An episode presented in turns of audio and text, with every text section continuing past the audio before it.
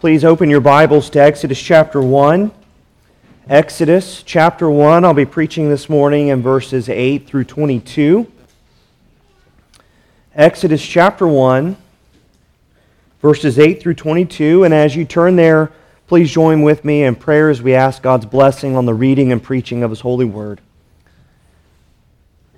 Gracious Heavenly Father, we thank you for the gospel that we see presented to us in Exodus. For there we find your sovereign work of grace, saving a people for yourself and to your glory. We pray now that as we read your word and hear it preached, that it would be a means of grace to strengthen us in our perseverance and to call us to repentance. Strengthen me as your minister, uh, imperfect and weak and frail. Strengthen me to minister to your people, and all for the glory of your name. In Jesus' name we pray. Amen. Hear the word of the Lord this morning from Exodus 1, verses 8 through 22. Now there arose a new king over Egypt who did not know Joseph. And he said to his people, Behold, the people of Israel are too many and too mighty for us. Come, let us deal shrewdly with them, lest they multiply and if war breaks out, they join our enemies and fight against us and escape from the land. Therefore, they set taskmasters over them to afflict them with heavy burdens. They built for Pharaoh store cities, Pithom and Ramses.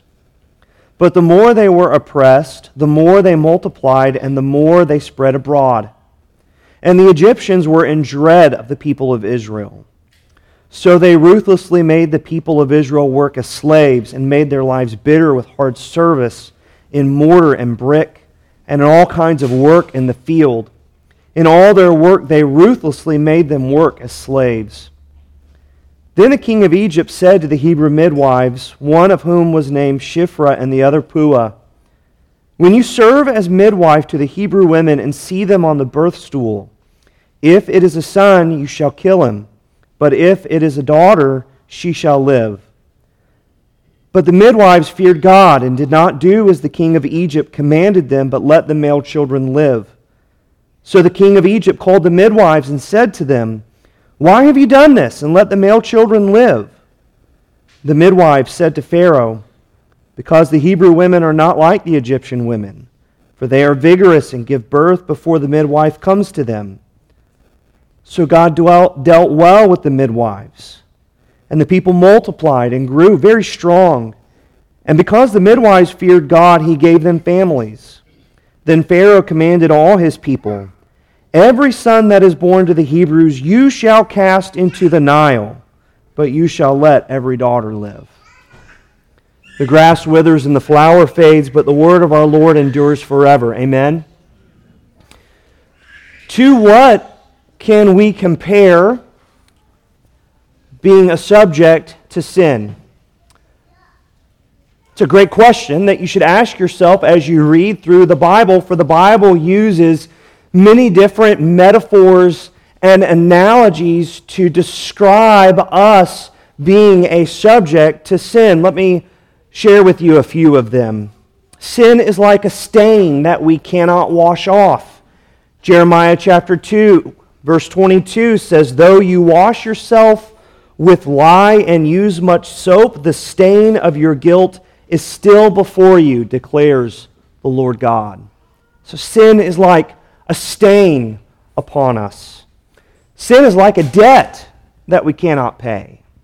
You'll remember in the Gospels when the woman came and uh, anointed Jesus, or uh, washed Jesus' feet and and dried his feet with the hair from her head. And the Pharisee that was there witnessing this was incensed by it. And Jesus told that Pharisee a parable uh, about two men who were forgiven debts one a small debt and one a great debt. And then he asked, Who will love the, the man who forgave the debt more? And the Pharisee said, The one who's been forgiven much.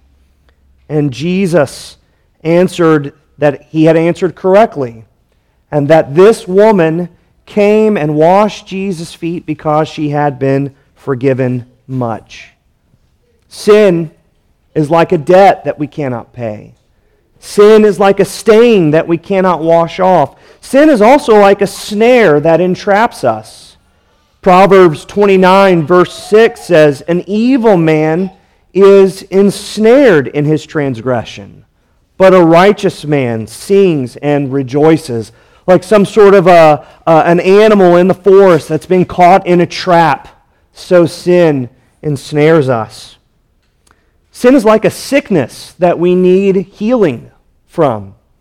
Luke chapter 5, verses 31 through 32, Jesus said that those who are well have no need of a physician, but those who are sick. I've not come to call the righteous, but sinners to repentance. So sin is like a stain. Sin is like a debt that we can't pay. Sin is like a snare that entraps us. Sin is like a sickness that we need to be healed from. And in our passage this morning, and really the, the book of Exodus, we see that sin is like slavery. Sin is like slavery. It's not only used here in the book of Exodus, but it's used in other places in the New Testament. Prominent in Romans chapter 6, where Paul uses the, the idea that uh, sin enslaves us in Romans chapter 6. Listen to a few of the verses from Romans chapter 6. Verse 12 says, Let not sin therefore reign in your mortal body to make you obey its passions. So sin is like a ruler that subjugates us under its authority. Verse 14 Sin will have no dominion over you, since you are not under law but under grace. Again, the idea that Sin enslaves us. It exercises a rule and a reign, a dominion and authority over us. Verses 17 through 18, Paul says, Thanks be to God that you who were once slaves of sin, there's the word, slaves of sin, have become obedient from the heart to the standard of teaching to which you were committed, and having been set free from sin, there's the analogy again, set free from sin and have become slaves of righteousness, Paul says. So notice the comparison. You can either be a slave under the subjection of sin, or you can be a slave under the subjection of God, a slave to righteousness. Verse 22 You have been set free from sin and have become slaves of God, Paul says in Romans 6 22. Sin enslaves us. Sin reigns over us. Sin entangles us in bondage.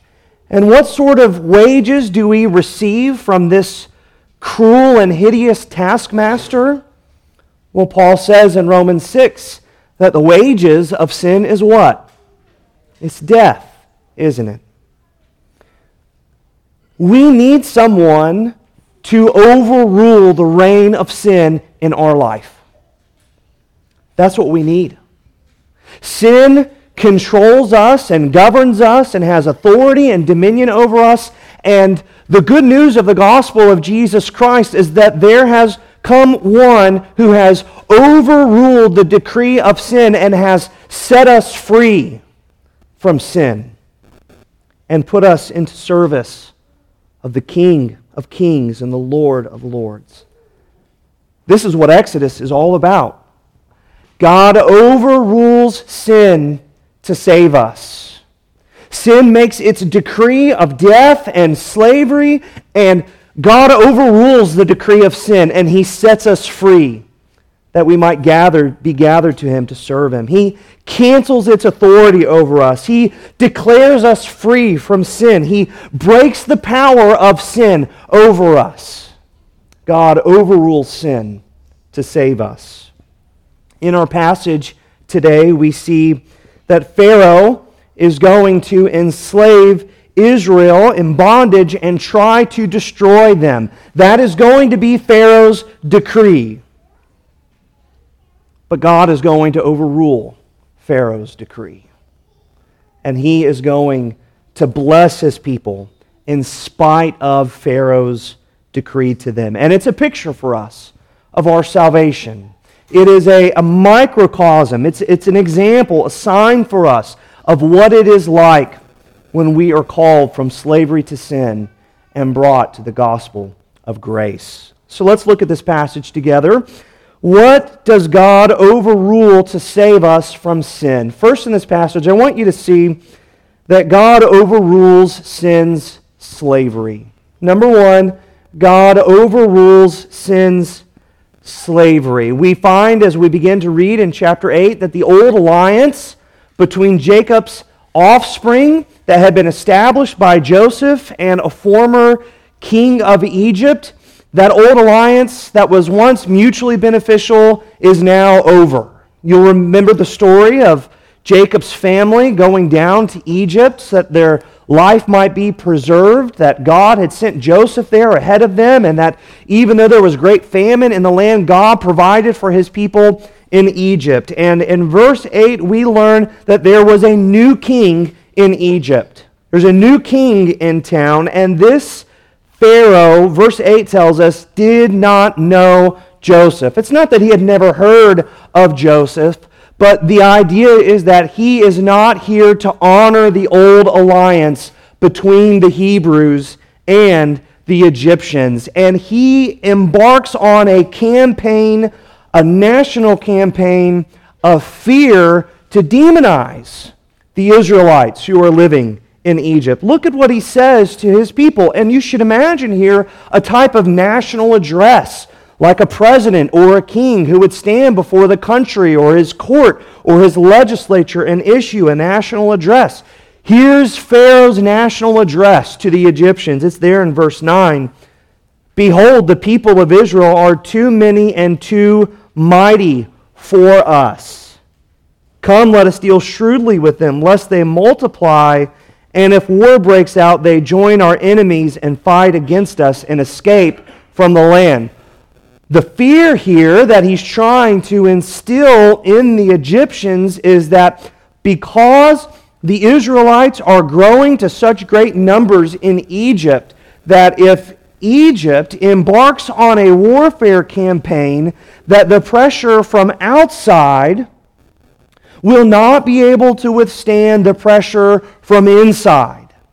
The fear that he's trying to instill in other Egyptians is that with so many Israelites now uh, swarming all of Egypt, as we learned last week, that God had blessed them with such great numbers, they're swarming Egypt. The idea that Pharaoh is trying to communicate to Egypt is that there should be a, uh, a fear, a suspicion of the Israelites that they will try to overtake Egypt, overthrow the government, overthrow them, and seize Egypt for themselves.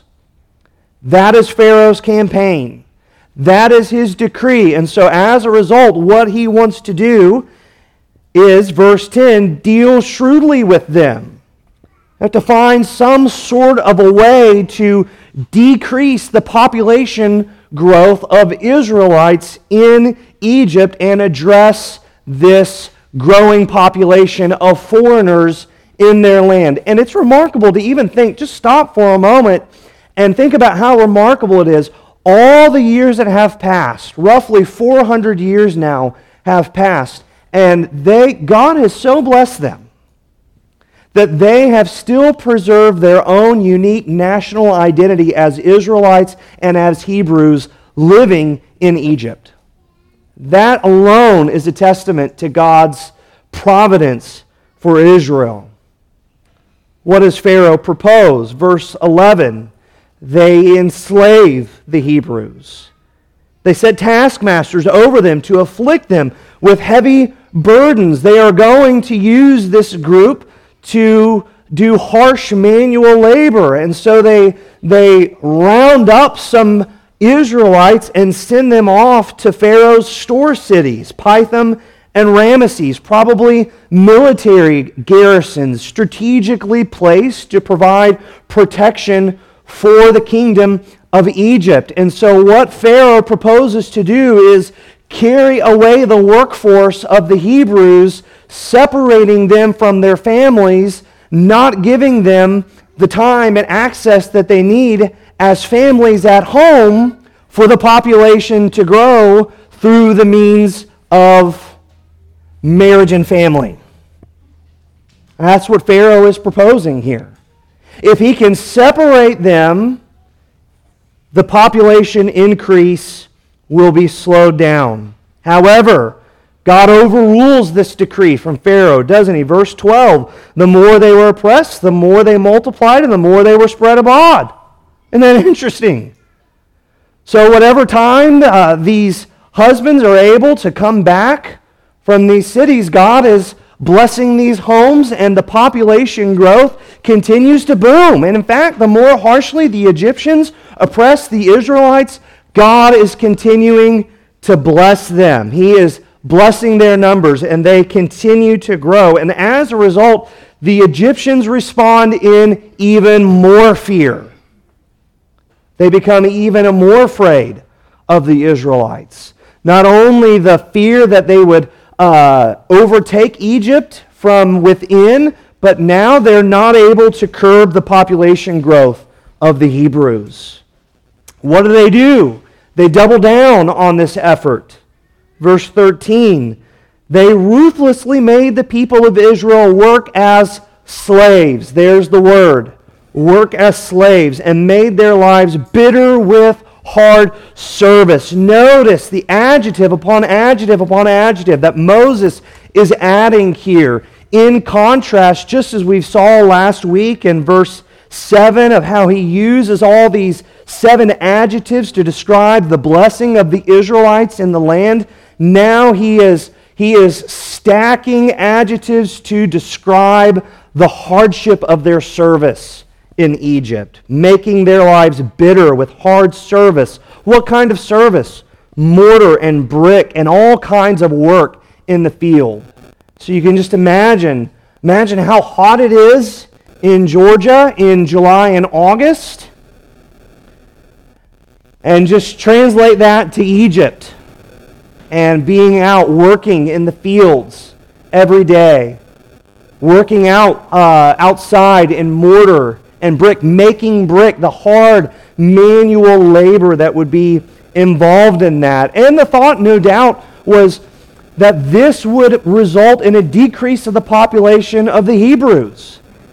That they would be worked so hard that they would be worked to death that those who were weak among them would not be given the time needed to recover from illness or sickness, that those who were elderly and feeble would be taken advantage of and not respected, and that they would just begin to kill, kill off, begin to die off, and decrease the population.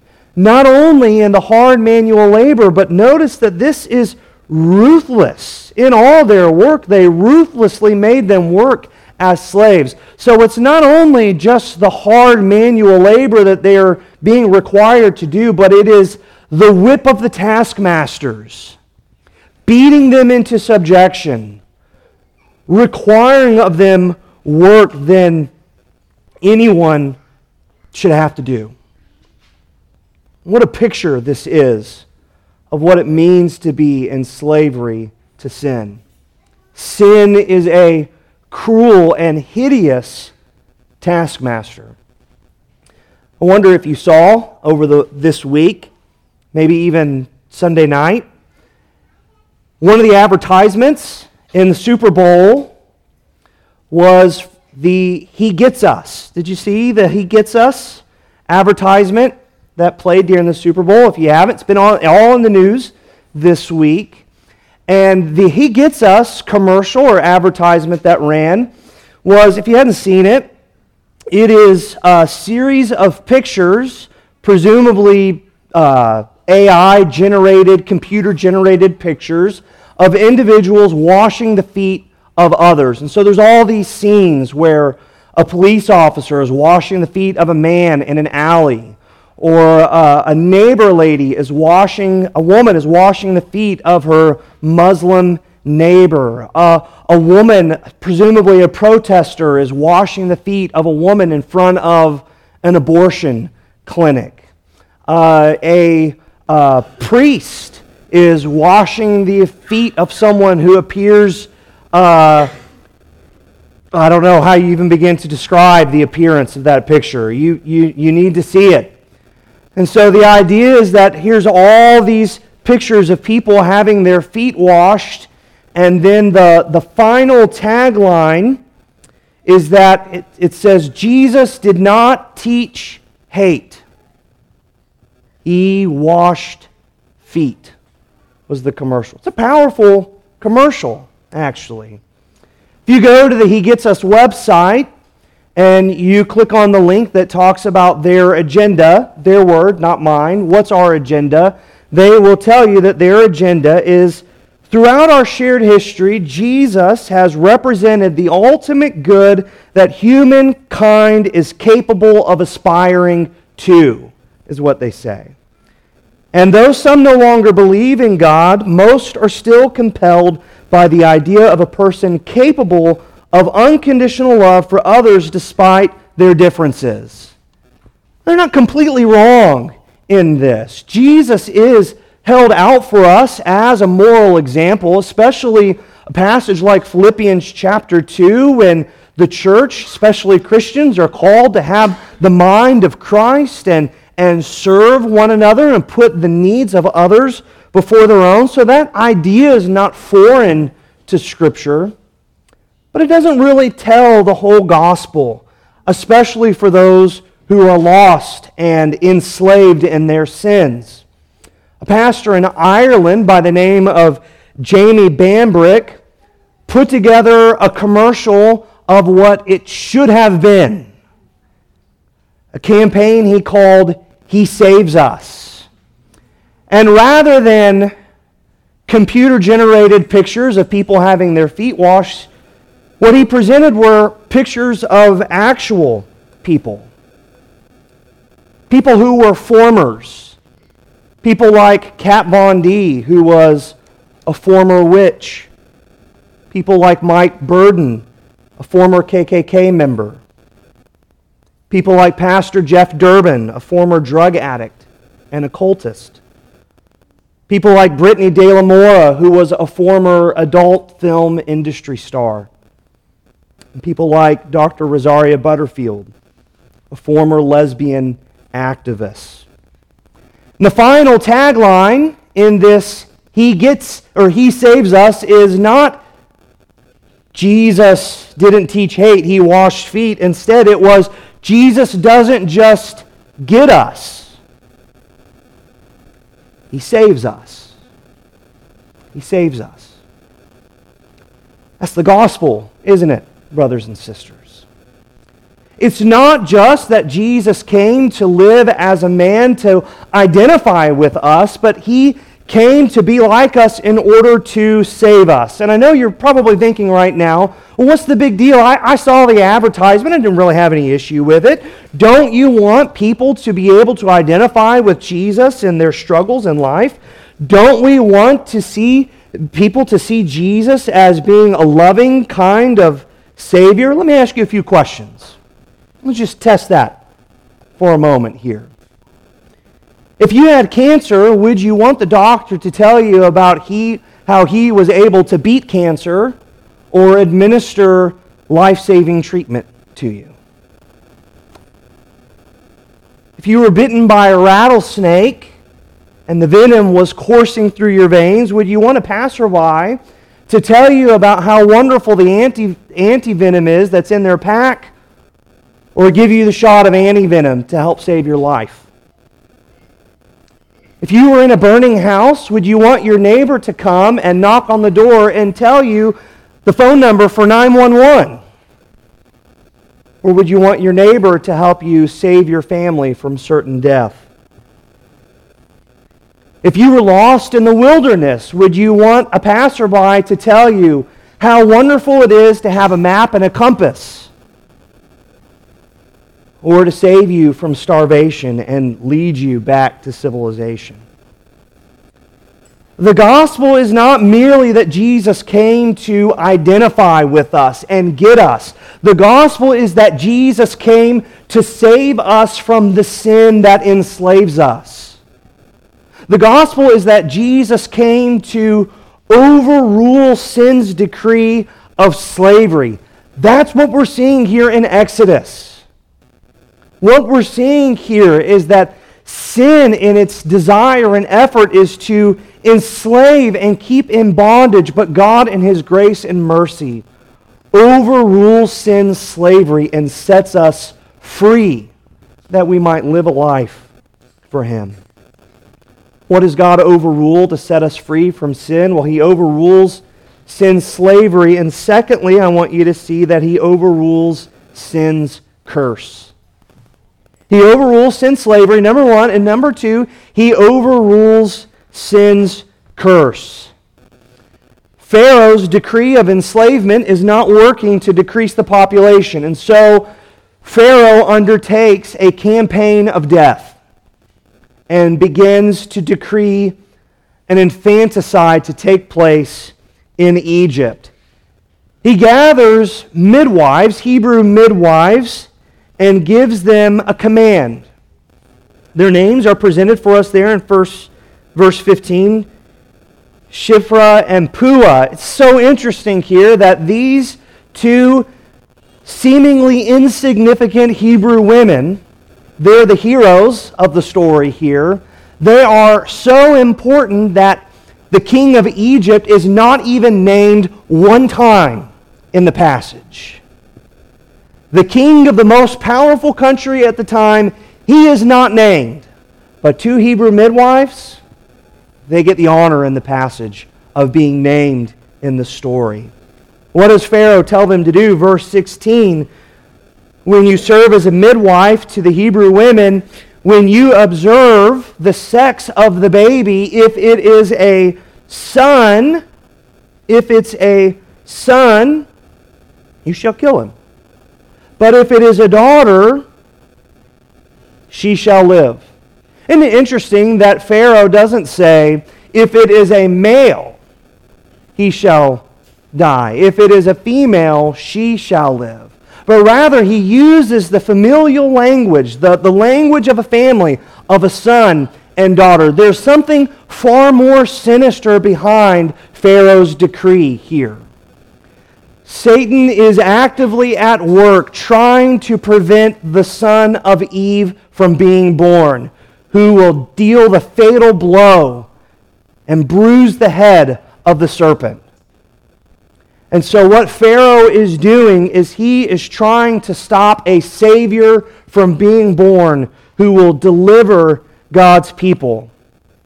Shiphrah and Puah, how do they respond? Well, verse 17, Moses tells us that they feared the King of Kings more than they feared the King of Egypt. God had installed two of his faithful Hebrew women to overrule the decree of Pharaoh. Moses tells us that they feared God and did not do as the king of Egypt commanded them, but let the male children live. They disobeyed the king. Even though the king of Egypt could put them to death for disobeying his command, they feared God more than they feared the king of Egypt. And so they let them let the male children live. And how do we know they let them how long did this take for Pharaoh to realize? Obviously it took a while. We have good reason to believe that in the ancient Near Eastern culture, it was hard to tell the difference between a newborn baby boy and a newborn baby girl. They probably both dressed alike. They sounded alike. They were about the same size until they came of a certain age. So here they are for a prolonged period of time with a covert operation undermining the decree of Pharaoh because they feared God more than they feared, feared the king of Egypt. Pharaoh eventually catches wind of this. He learns of this and he calls them to himself. In verse 18, what does he say? Why have you done this and let the male children live? You have disobeyed a direct command. And what do they say? Hebrew women aren't like the Egyptian women. They have the children before we can get there, is what they say. The commentators that I read have wrestled to uh, explain this verse. Were the midwives telling a lie to the king of Egypt to protect? Is this a justifiable lie in the text?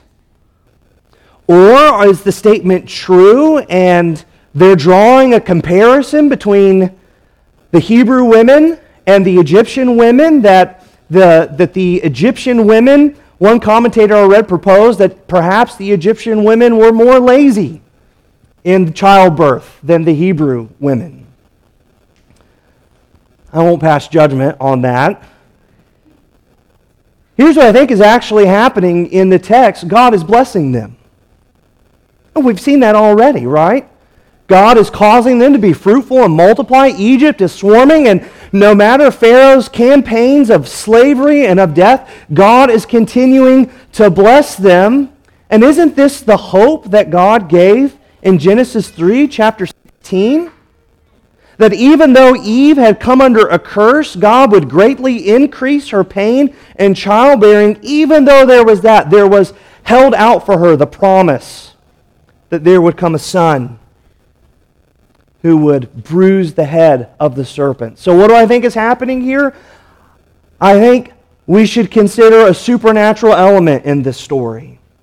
That God is blessing these Hebrew families, including the women, and that they are able more vigorously to give birth to their children.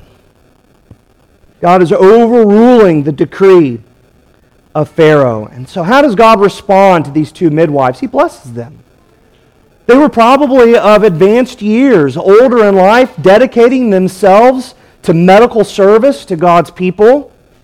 And here, later on in life, God deals well with them. He blesses them because they feared Him. He gave them families, the blessing of children later on in their life, and He continued to bless the Hebrews in their population growth. It's extraordinary. Don't you love story here. So, what does Pharaoh do in response to all this? He issues an all out national decree of outright infanticide. He tells all the Egyptians, issues this decree to the Egyptians You are to take every son born of the Hebrews and throw that child into the Nile River. Perhaps it was couched in terms that this was a religious service that the Egyptians were offering up to the god of the Nile. It was a convenient way for Pharaoh to dispose of the bodies of little Hebrew male baby boys, getting them away, decreasing the population of Hebrews, and making every effort to prevent a Savior from coming and setting God's people free. Thought about this, the hideousness, just the, the horrible thought of this in Exodus chapter 1 as I read this week Numbers chapter 11. You know what happens in Numbers chapter 11? The Israelites have fond memories of being in Egypt. Just let the contrast of that settle in on you for a moment. Numbers 11, verses 4 through 5. Just consider this. Listen to this. Now the rabble that was among them had a strong craving, and the people of Israel also wept again and said, Oh, that we had meat to eat, they cry out. We remember the fish we ate in Egypt. That cost nothing. You just think about that. Oh, we had all the fish we wanted. It didn't cost anything for us to eat the fish in Egypt. The cucumbers, the melons, the leeks, the onions, and the garlic. Oh, we miss all the wonderful food that we were able to eat in Egypt, and it didn't cost us anything. But now our strength is dried up, and there's nothing at all but this manna to look at, they say in Numbers 11. They preferred the food, the, just the mere rations they were given by the Egyptians in slavery more than they craved the bread that God gave them from heaven. Instead of seeing sin as a cruel taskmaster of death that enslaves, we are inclined, like the Israelites in our passions, to crave that which separates us from God. We have fond memories of being in slavery to sin. We think of the short term satisfaction that it brings to our cravings more than the sinister enslavement that sin had caught us in. I hope you're wondering this morning, Pastor, how can I be more free from sin? How can I be free from sin's slavery in my life? That's a great question. Number one, you need to see, like the Israelites had to learn, that you are enslaved to sin. You and I need to view sin rightly as a hideous taskmaster. And we need to see ourselves, secondly, as those who have been set free from sin because of the work of Jesus Christ. God overrules sin to set us free. He overrules sin's slavery. He overrules sin's curse that we might be free to serve Him. So every time, every time you see the stain of sin in your life, go to the fountain of the Lord Jesus Christ for cleansing. Every time sin comes to collect a debt from you, you tell that debt collector that the Lord Jesus Christ has paid your debt in full. Every time you get ensnared by sin, you call out to your Savior, Jesus Christ, to come and save you and set you free. Every time you become afflicted with the sickness of sin, you run to the great physician who can administer the life giving medicine of His grace that you and I so desperately need. Every time sin comes to enslave you, you cling to your new master, the Lord Jesus Christ. Let's go to him in prayer. Heavenly Father, we thank you that you didn't simply come to earth to become a man to get us. You came to save us from our sins. You came to save us from ourselves. Lord, we pray that this morning that the gospel be, would become more near and dear and precious to us. We pray that we would see sin rightly as a sickness, as a saying, as a snare, as a hideous taskmaster bent on our destruction, bent upon cursing us, bent upon keeping us enslaved. And help us to see the beautiful gospel of your grace that sets us free from sin and death. We ask and pray these things in Jesus' name. Amen.